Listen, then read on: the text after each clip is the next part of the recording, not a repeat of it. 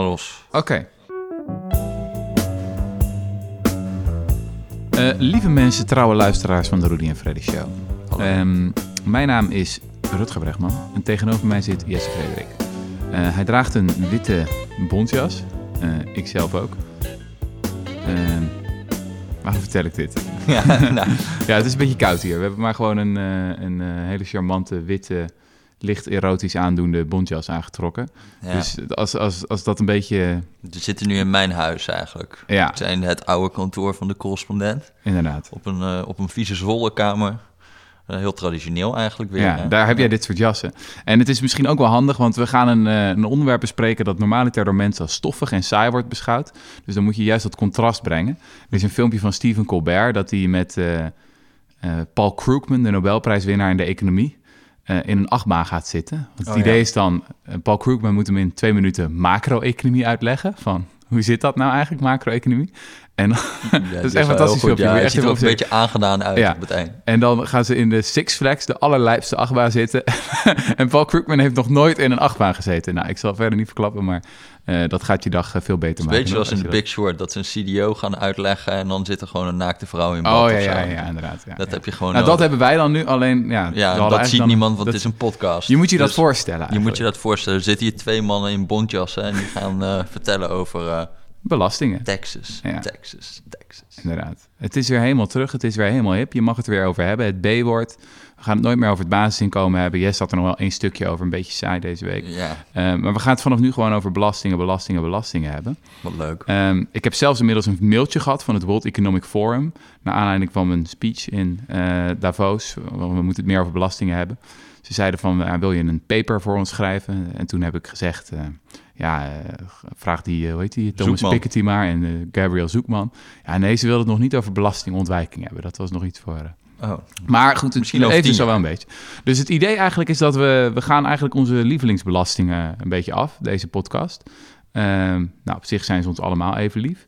Ehm, maar het is ja, normaal natuurlijk een stoffig en saai onderwerp. Maar je zou even goed kunnen betogen dat we het eigenlijk hebben over de natuurwetten van het samenleven.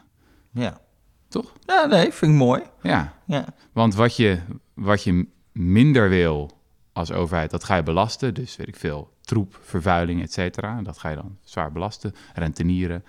Ehm, en waar je meer van wil, dat ga je minder belasten. Dus als je dat handig inricht, Ja. dan kan je een soort van gewoon eh, je maatschappelijk scorebord wordt zo een beetje bepaald. Ja, Wat zijn inderdaad. de regels en eh, wanneer krijg je puntjes? Precies, ja. Dus de fiscus, zeg maar, dat, je, de- als je de grote droomwereld, de utopie schetst, dan kan je niet zonder fiscale paragraaf, Ja. zou ik zeggen. Nou, dan moeten we natuurlijk wel iets weten van hoe werken die belastingen. Mhm. Er is dus een aantal, ik denk een maanden alweer geleden, een Amerikaans congreslid geweest, ehm, Alexandria Ocasio-Cortez, die enorme furoren maakt. Mhm. En die zei van, we zouden eigenlijk terug moeten naar een top marginaal belastingtarief in de Verenigde Staten van 70%, zoals we dat vroeger ook hadden. Mhm.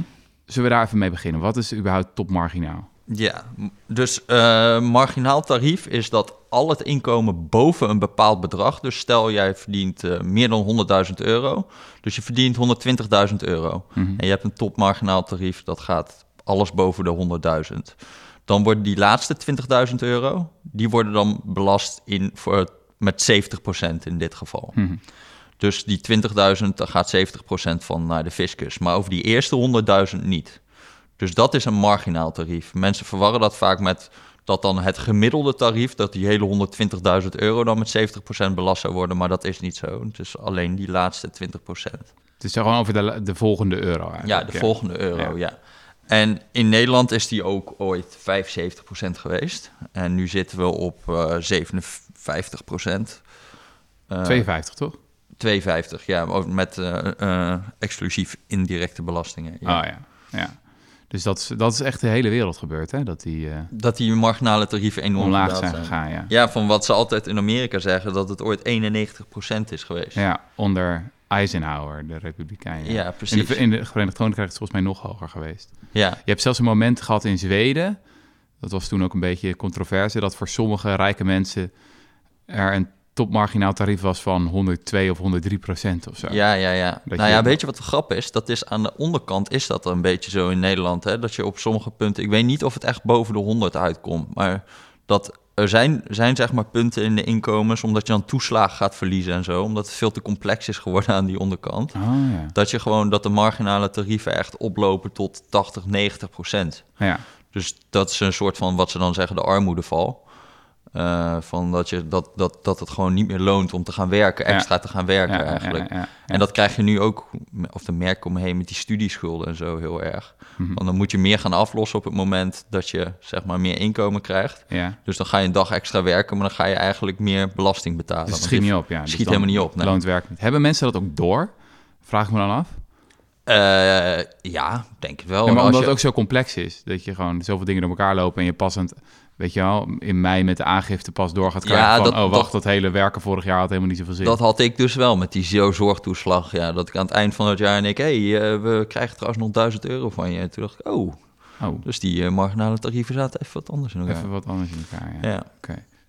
Ehm, die AOC, zoals ze wordt genoemd, Alexander Ocasio-Cortez, die zegt dus ze moeten naar 70% gaan. Mhm. Dat, dat klinkt als eh, linkse gekkies zijn weer terug. Eh, wat, wat weten we daarvan economisch onderzoek? Heb jij daarin verdiept? Want er is toch gewoon empirisch onderzoek van, eh, hoe heet die? die Ja, van Emmanuel Ja. Saas en zo. En die zeggen dat 72% optimaal is. Wat bedoelen ze dan optimaal? Eh, dan bedoelen ze dat je eigenlijk de maximale opbrengst daarmee krijgt. Dus dat is voor hun eigenlijk het, het, het optimale tarief. Maar wat ik interessant vind, je hebt ook eigenlijk mensen die er nog, nog een beetje anders naar kijken. En die zeggen, je moet het, ehm, je moet het eigenlijk nog hoger zou je het kunnen zetten. Omdat je dan ontmoedigt dat mensen zo'n hoog inkomen aan zichzelf eh, toekennen. Dus het is niet eens, je moet het dan niet zien als het doel is belasting op te halen. Het doel is om hoge inkomens te ontmoedigen. Ja, want dat is de kritiek die ik steeds kreeg na in, in Davos toen ik had gezegd van, weet je wel, die tarieven waren vroeger heel hoog. Toen zeiden mensen, ja, maar bijna niemand betaalde die tarieven. Ja, maar Eh, dat was, er was het maar, weet ik veel, acht mensen of zo die echt de 95% betaalden. Ja, maar dat was dus het punt. Want je, als, jij, als jij weet van, oké, alles wat ik boven 10 miljoen ga uitkeren, daar gaat gewoon 95% van naar de fiscus. Ja, dan ga je dus niet meer dan 10 miljoen uitkeren. het Hetzelfde als met, eigenlijk met accijns op roken. Dat doe je om het te ontmoedigen. Eh, en hoe Ah, minder belasting je eigenlijk, hoe minder accijns je ophaalt, hoe beter het werkt.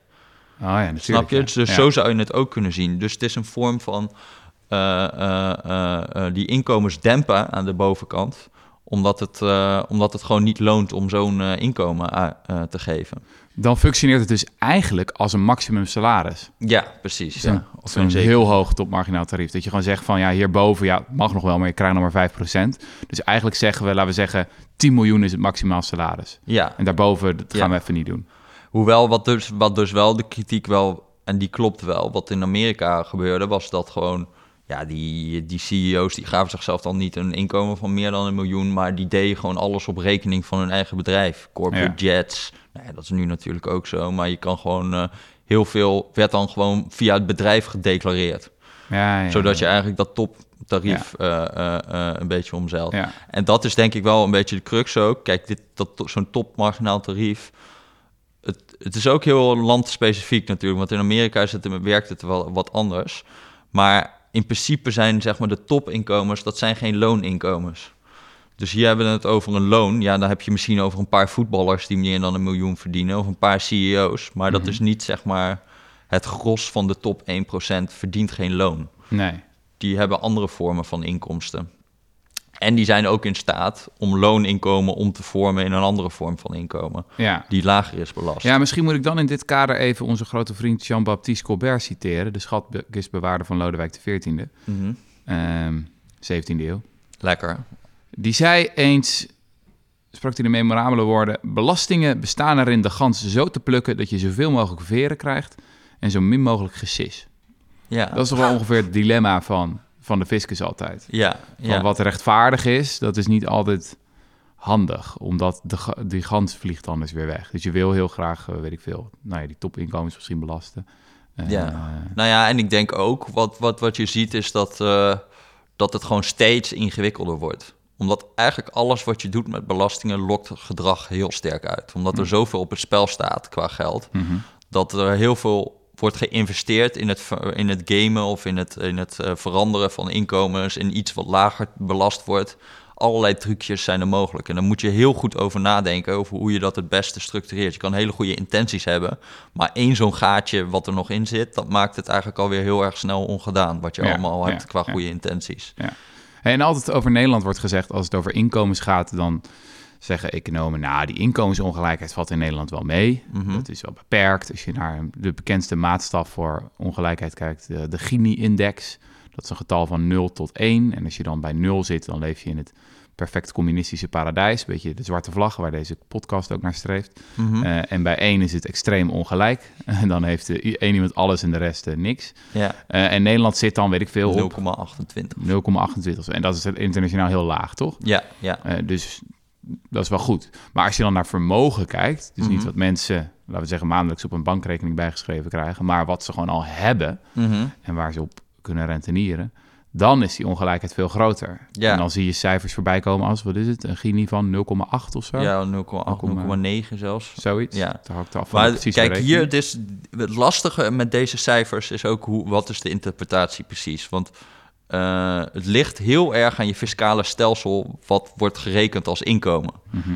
Dus om één voorbeeld te geven waarom, waarom bijvoorbeeld Amerika hele hoge inkomensongelijkheid heeft, is één, omdat het gewoon een factor op land is natuurlijk. En Mhm. twee is dat daar het belastingstelsel zo is dat het gunstig is om je inkomen in privé te krijgen. Dus dat wordt lager belast. Dus het, het, als jij zeg een bedrijf hebt, dan loont het om jouzelf dat geld van dat bedrijf over te eh, hevelen. Ja, In Nederland werkt het zo dat het eigenlijk fiscaal gunstiger is om dat geld in het bedrijf te laten. ja, Dus als je gaat sparen als een vermogend mens, dan ga je in, in, in eh, Nederland ga je dat doen op de bedrijfsrekening en in, in, in Amerika ga je dat doen op je persoonlijke rekening. ja.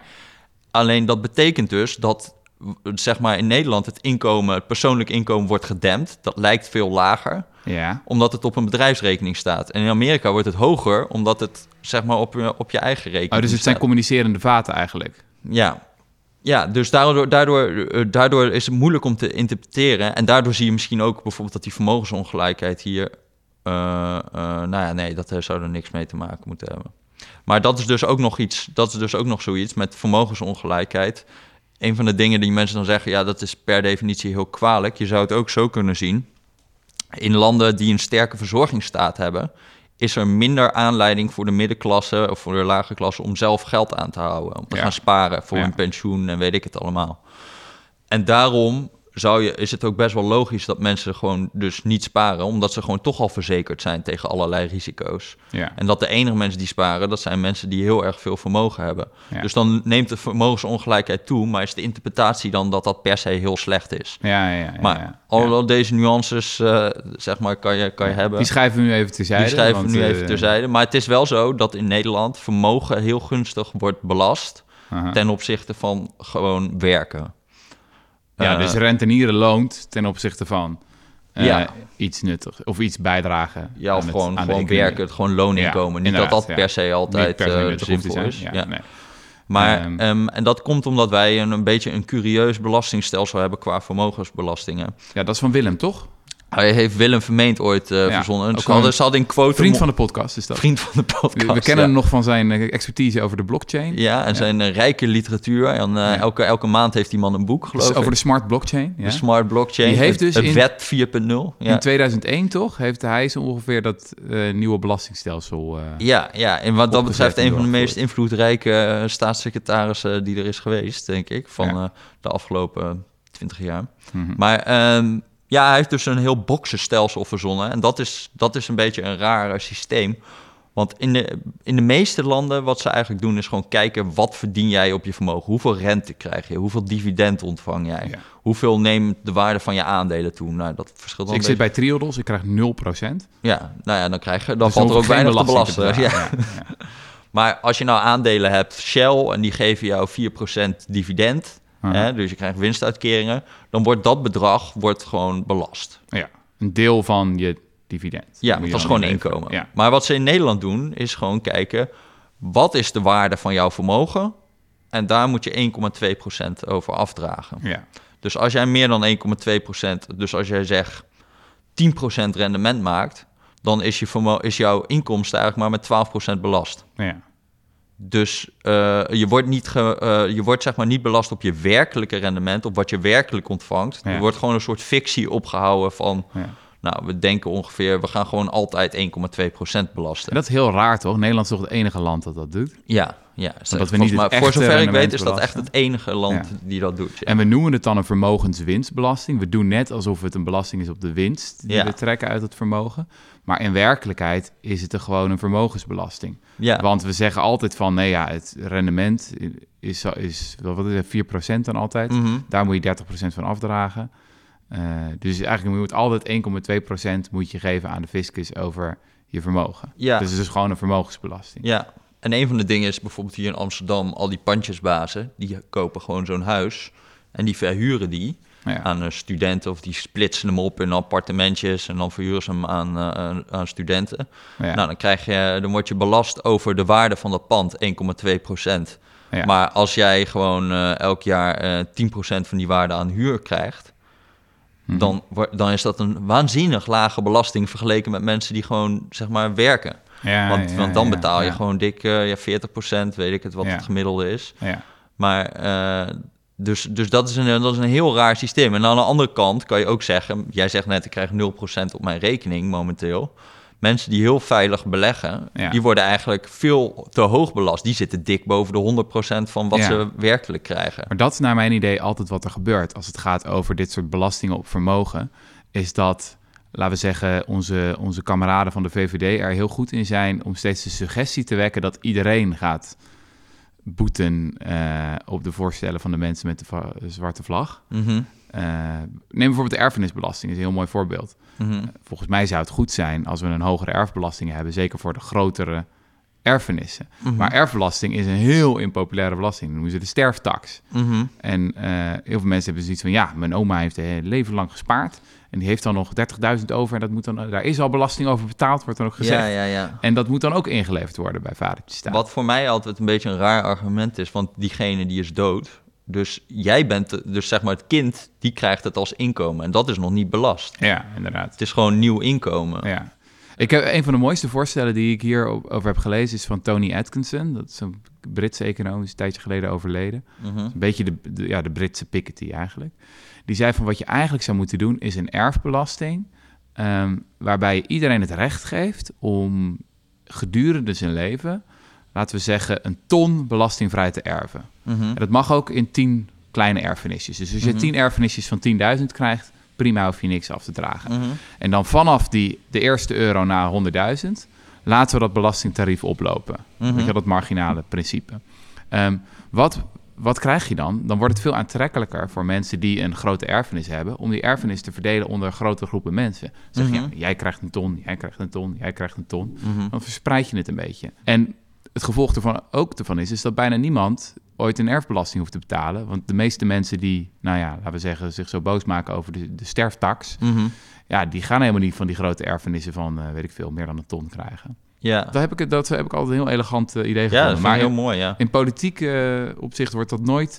ik heb nooit een politieke partij in Nederland daarvoor horen pleiten. Voor Ja. zoiets.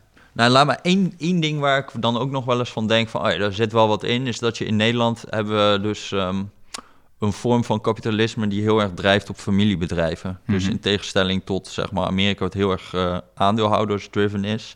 Is natuurlijk in Nederland ook wel een beetje, maar je, hebt hier, je had hier relatief veel familiebedrijven. En een van de argumenten voor tegen zo'n hele extreme erfbelasting is dat je hiermee een soort meer lange termijn visie in je bedrijven krijgt. En dat zie Oh, je ja. wel bij sommigen. Ja.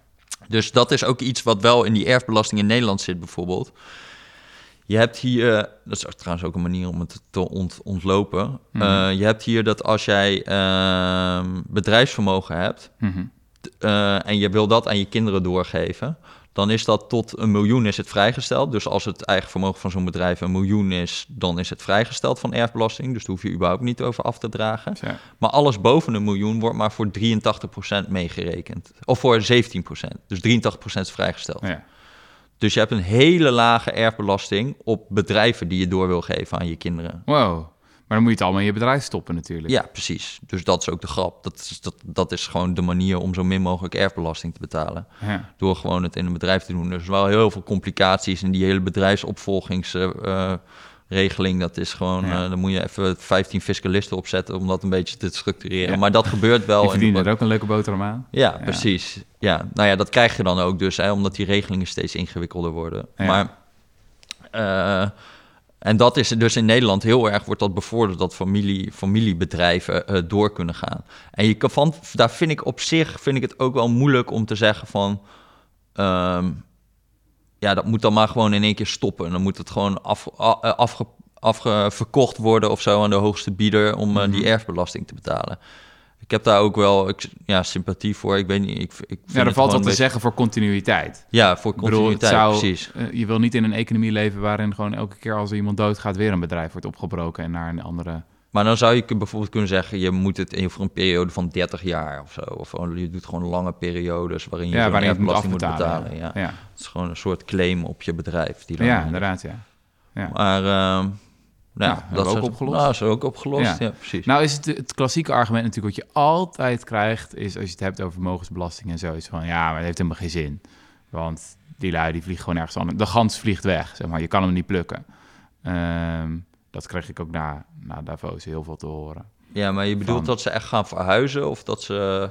Nou ja, kijk, de, de, ar- waarom belasten we arbeid zo zwaar is omdat mensen, laten we zeggen, de Nederlandse werknemer zit stil. Dus die Mhm. kan je rustig plukken. Mhm. Daarom is het tarief ook zo hoog. Maar de mensen met vermogen, die, eh, die kunnen het zo, weet ik veel, Bermuda stallen of Zwitserland of de Cayman-eilanden. Ja, dat is dus wel mooi van deze tijd. Want dat, dat begint een beetje over te raken gewoon. Dat, dat belasting ontduiken, dat ging vroeger veel makkelijker dan nu. Nu is het echt met dat Zwitserland en zo. Die, Zwitserland is gewoon gesloten. Dat, is gewoon, dat bankgeheim gaat gewoon weg. Vertel. Eh, nou ja, vroeger was het altijd zo dat je, weet ik veel, je met de tandarts en dan, eh, dan ga je met wat contanten rijden naar, eh, rijden naar Zwitserland. Dan krijg je een soort nummerrekening. En eh, niemand die daar ooit achter komt als je op je belastingaangifteformulier zegt eh, van ja, ik heb maar een ton en je hebt een miljoen in Zwitserland staan. Ja, die Zwitsers die, go- gewoon, die gooien gewoon elk verzoek van onze belastingdienst werd gewoon linea recta in de shredder gegooid.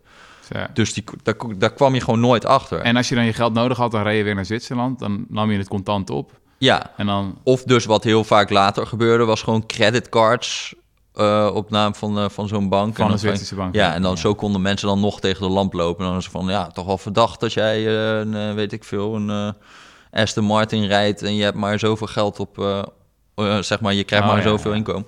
Maar, want er stond volgens die, volgens die ehm, Gabriel Zoekman, die we net even noemden... die heeft echt onderzoek gedaan naar de omvang van die belastingontduiking. Nou, in Zwitserse banken stond geloof ik 2,6 biljoen dollar aan zwart geld.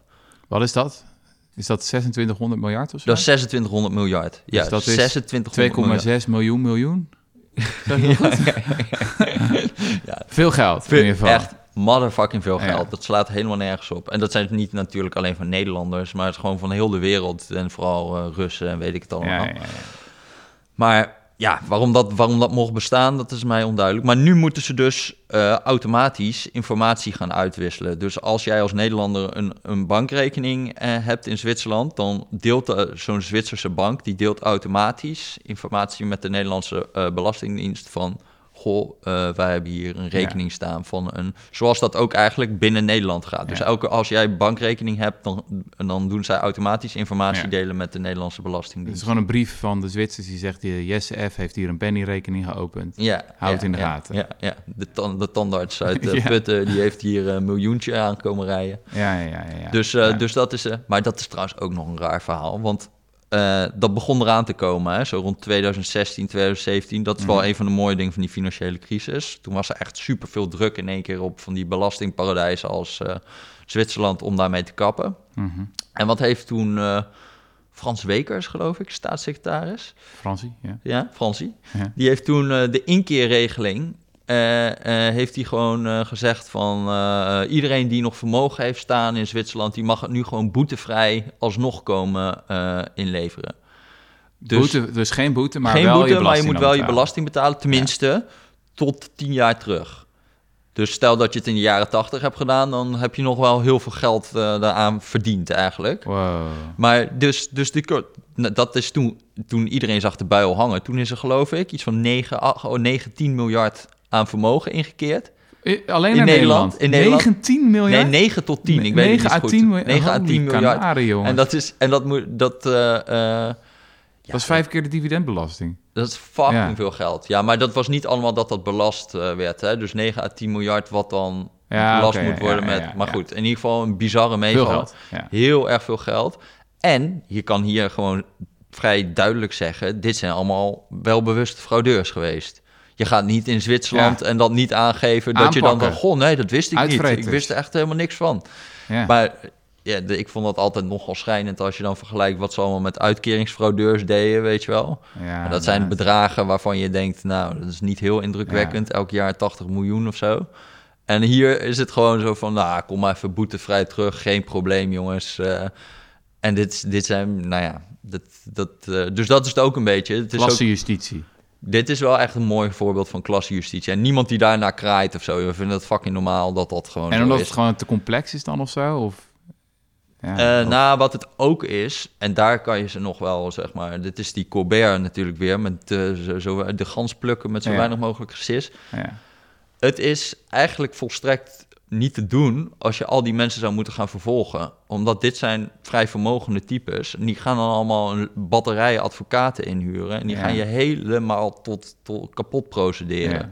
En dat gaat jaren en jaren duren. Dus je moet wel, als het echt duizenden zijn, en dat waren het, hè, het waren er duizenden, die kan je niet allemaal individueel gaan vervolgen, want dan lopen de hele rechtbanken vol, zeg maar. Ja, inderdaad. Ja. En dus je moet dan pragmatisch zijn en dan zeggen, nou ja, dan maar een beetje boetevrij. Ja.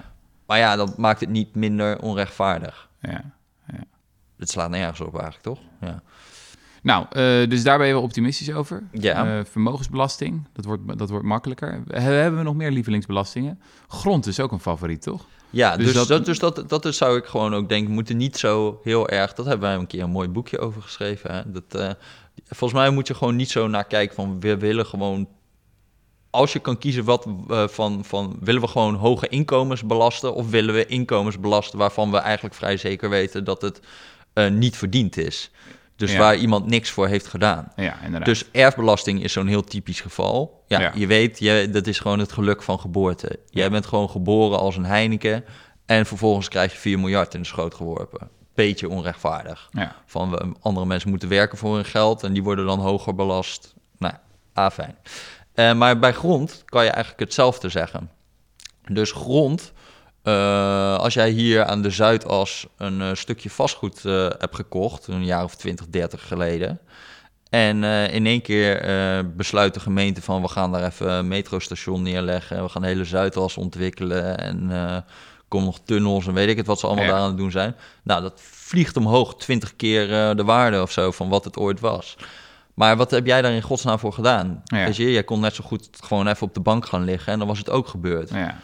Eh, dus dat is, dat is eigenlijk een hele goede. En, En is- grond, grond vliegt niet weg. nee, grond gaat Grond niet is weg. grond, ja. Grond is grond, ja, dat is dus ook mooi. Het is gewoon eh, eh, niet te ontwijken. Nee. Dus je kan, je, kan niet, je kan niet in één keer... En er wordt niet meer van gemaakt, er wordt niet minder van gemaakt. Het is er gewoon. Maar grond is fantastisch eigenlijk. Dat is echt het mooiste om te belasten. Ja, en het geeft ook een goede prikkel aan lokale overheden om te ontwikkelen. Want als, als zij zeg maar de locatiewaarde van hun eh, grond toeneemt, dan neemt hun belasting toe. Oh ja. ja. Maar hoe zou dat in de praktijk werken? Ehm, Stel, ehm, ik heb een huis gekocht, heel hypothetisch, in Utrecht, vier jaar geleden. mhm. Eh, dat is flink in huis eh, in waarde gestegen. Ik verkoop het nu weer met veel winst. Wat zou er dan in de ideale wereld gebeuren? Nou, nee, je van- wordt dus niet op, de, op die winst van die woning belast. Je wordt elk jaar belast op de waarde van die grond.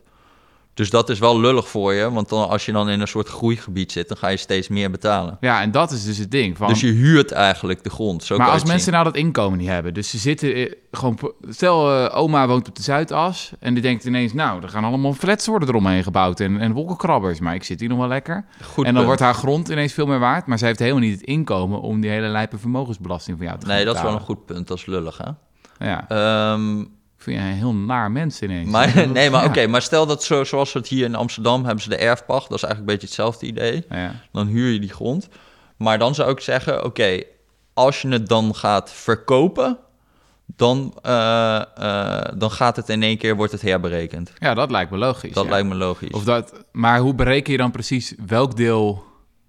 ja, van de verkoopprijs of van de winst op de verkoop. Ja, ik zou gewoon zeggen, hoeveel kost het om deze structuur neer te zetten? Ja, Dus je weet precies, je weet ongeveer wel wat de bouwkosten zijn van, van de stenen. Mhm. En als je dat aftrekt van de marktwaarde, dan weet je wat de grondwaarde is. ja.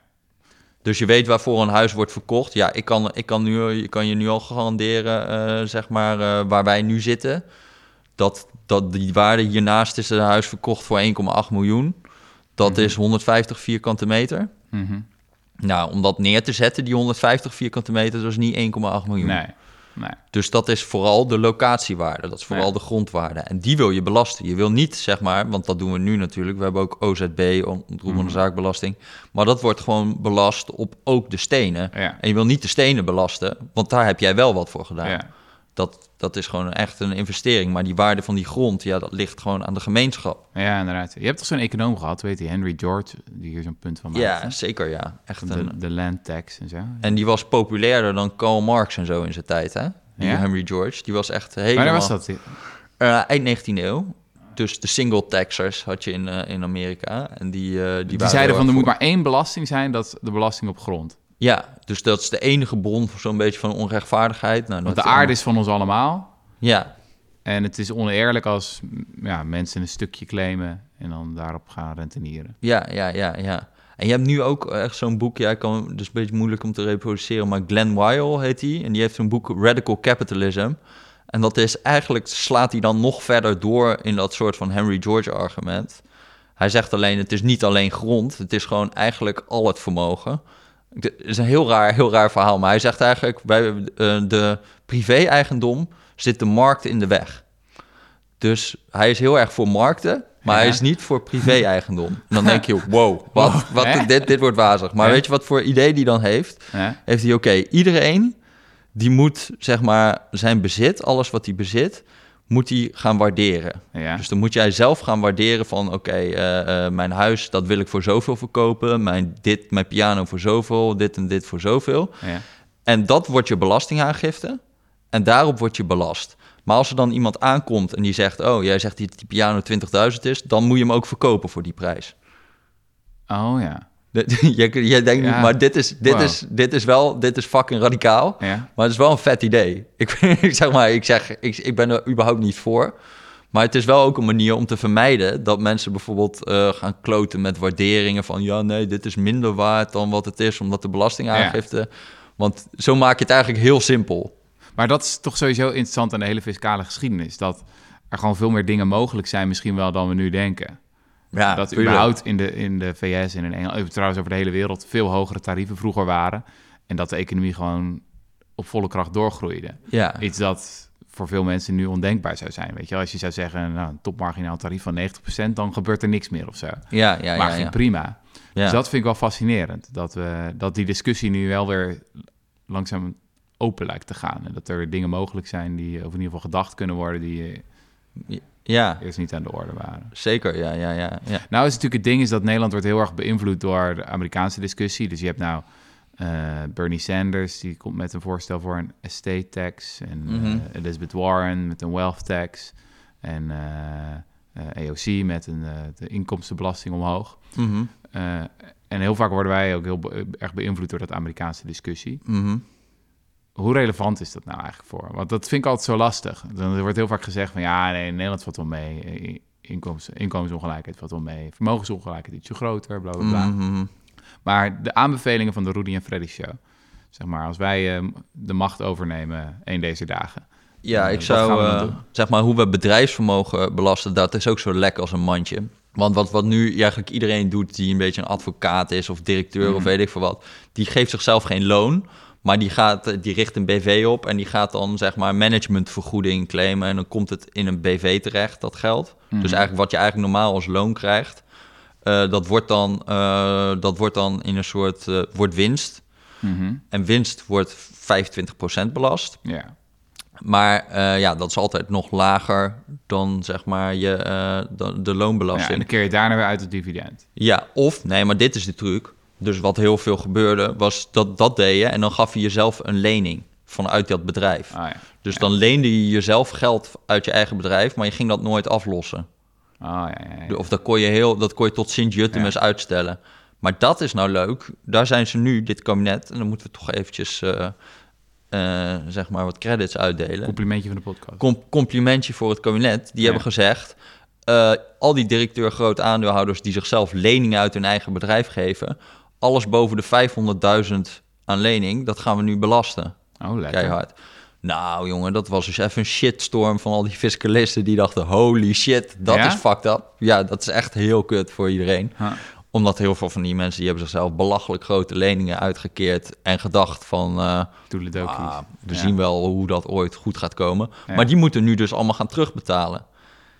Hm. En dat, wordt, dat gaat heel veel belasting eh, eh, gaat er dan geheven worden als dat gebeurt. Dus dat is goed. Dat is goed. Maar eh, wat er nu dus ook, omdat ze die dividendbelasting niet hebben gedaan, Mhm. willen ze nu misschien, hoorde ik allemaal piepjes van dat ze dit dan wel weer misschien toch niet zo hard erin Oh, dat de gaan. VVD dat als, eh wisselgeld als, als, als wisselgeld krijgt. Ja. Ja. Maar Ja, dit is dus een van die- die zijn altijd bezig om... eh, Dit is dus een van die enorme belastinglekken eigenlijk, die, die gewoon best wel evident is dat je die moet gaan dichten. ja. Dus uh, nou, daar, daar, maar daar zijn ze al mee bezig. Dat moet je gewoon vooral wel doen. Even kijken, wat hebben we nog meer? Ja, dit is een beetje het laaghangende fruit. laaghangend fruit. hebben. Ja, gewoon hervormingjes. En dan gewoon op de langere termijn. Bijvoorbeeld de SP kwam nu met een voorstel voor een miljonairsbelasting. Dus dat je over je, je tweede miljoen 2% gaat betalen. Dat soort dingen gaat je hart er sneller van kloppen. Nee, niet, gaat mijn hart niet sneller van kloppen. Kijk, ik ben er niet per se tegen. Ik ben ook een linkse jongen. Maar ik denk dan, dan ga ik, zie ik liever een erfbelasting of grondbelasting. Dus misschien nog wat creatiever nadenken over waar, hoe kunnen we nou verzinnen. Erfbelasting is eigenlijk nog wat eh, van hoe gaan we dat reframen? Je moet het eigenlijk gewoon een belasting op luiheid moeten we het gaan noemen. Dat, dat is, dat is, volgens mij zit het de hele discussie eh, over belastingen gaat ook echt over de woorden die je gebruikt. Dus wij noemen het een aanslag. Een aanslag. Wel iets verschrikkelijks. En dan zeggen we, er is lastendruk.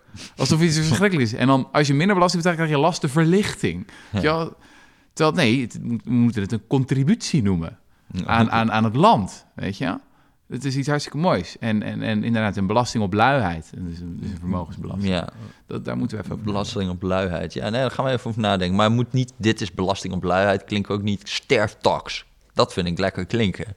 Zoiets moet je ook hebben, de luidtax. Ja, ja, de nee, luidtax, de ja. lakstax. De lakstax. Wow, die is Bam! lekker. lekker. Oké, die gaan we doen. De lakstax. Ehm, als jij het verder even uitwerkt, dan... eh, ja.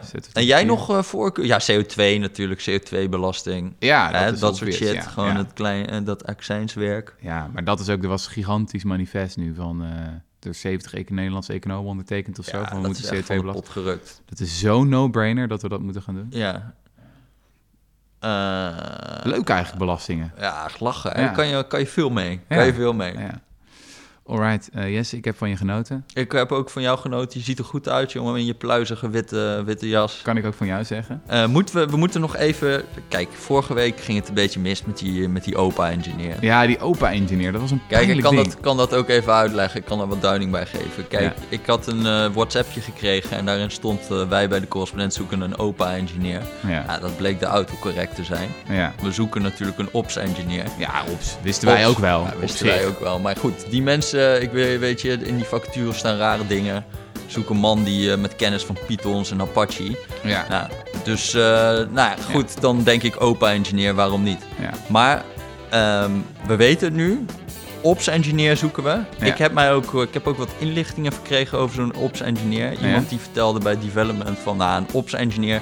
Als jij nu bij de ABN AMRO aanklopt en je zegt bij de receptie... ik ben een ops-engineer, dan trekt ze zo'n contract tevoorschijn... en dan zegt ze, hier kan je tekenen. Echt? Ja. Ja, nou, maar Dus die, gaan dus- we, dus die gaan we niet vinden. Eh, maar toch, we doen een goede poging. Eh, en we zoeken ook een back-end developer en een stagiair voor de social media redactie. Dus eh, dat zoeken we. Anders nog promotie. We hebben een boek. Ja, daar gaan we ook binnenkort eh, in de podcast aandacht aan besteden. Zeker. Lin Berger, Limberg. onze zeer gewaardeerde collega, Ja. heeft een boek geschreven over een onderwerp dat ons beiden zeer aan het hart ligt. Kinderen. Kinderen. Dat is toch de toekomst? vooral het...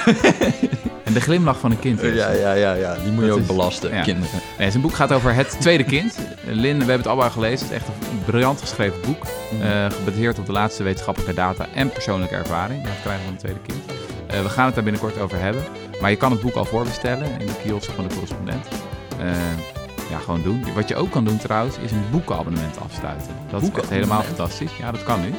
Dan krijg je dus gewoon alle boeken van de correspondent opgestuurd zodra ze, zodra ze uit zijn. Als je dat doet, dan ben je echt... Dat is echt heel vet. Ja, ja. Ja. Doneren, lid worden, al die shit. Ja. Eh, nou, eh, Tabé, dat was het weer. Toeledokies.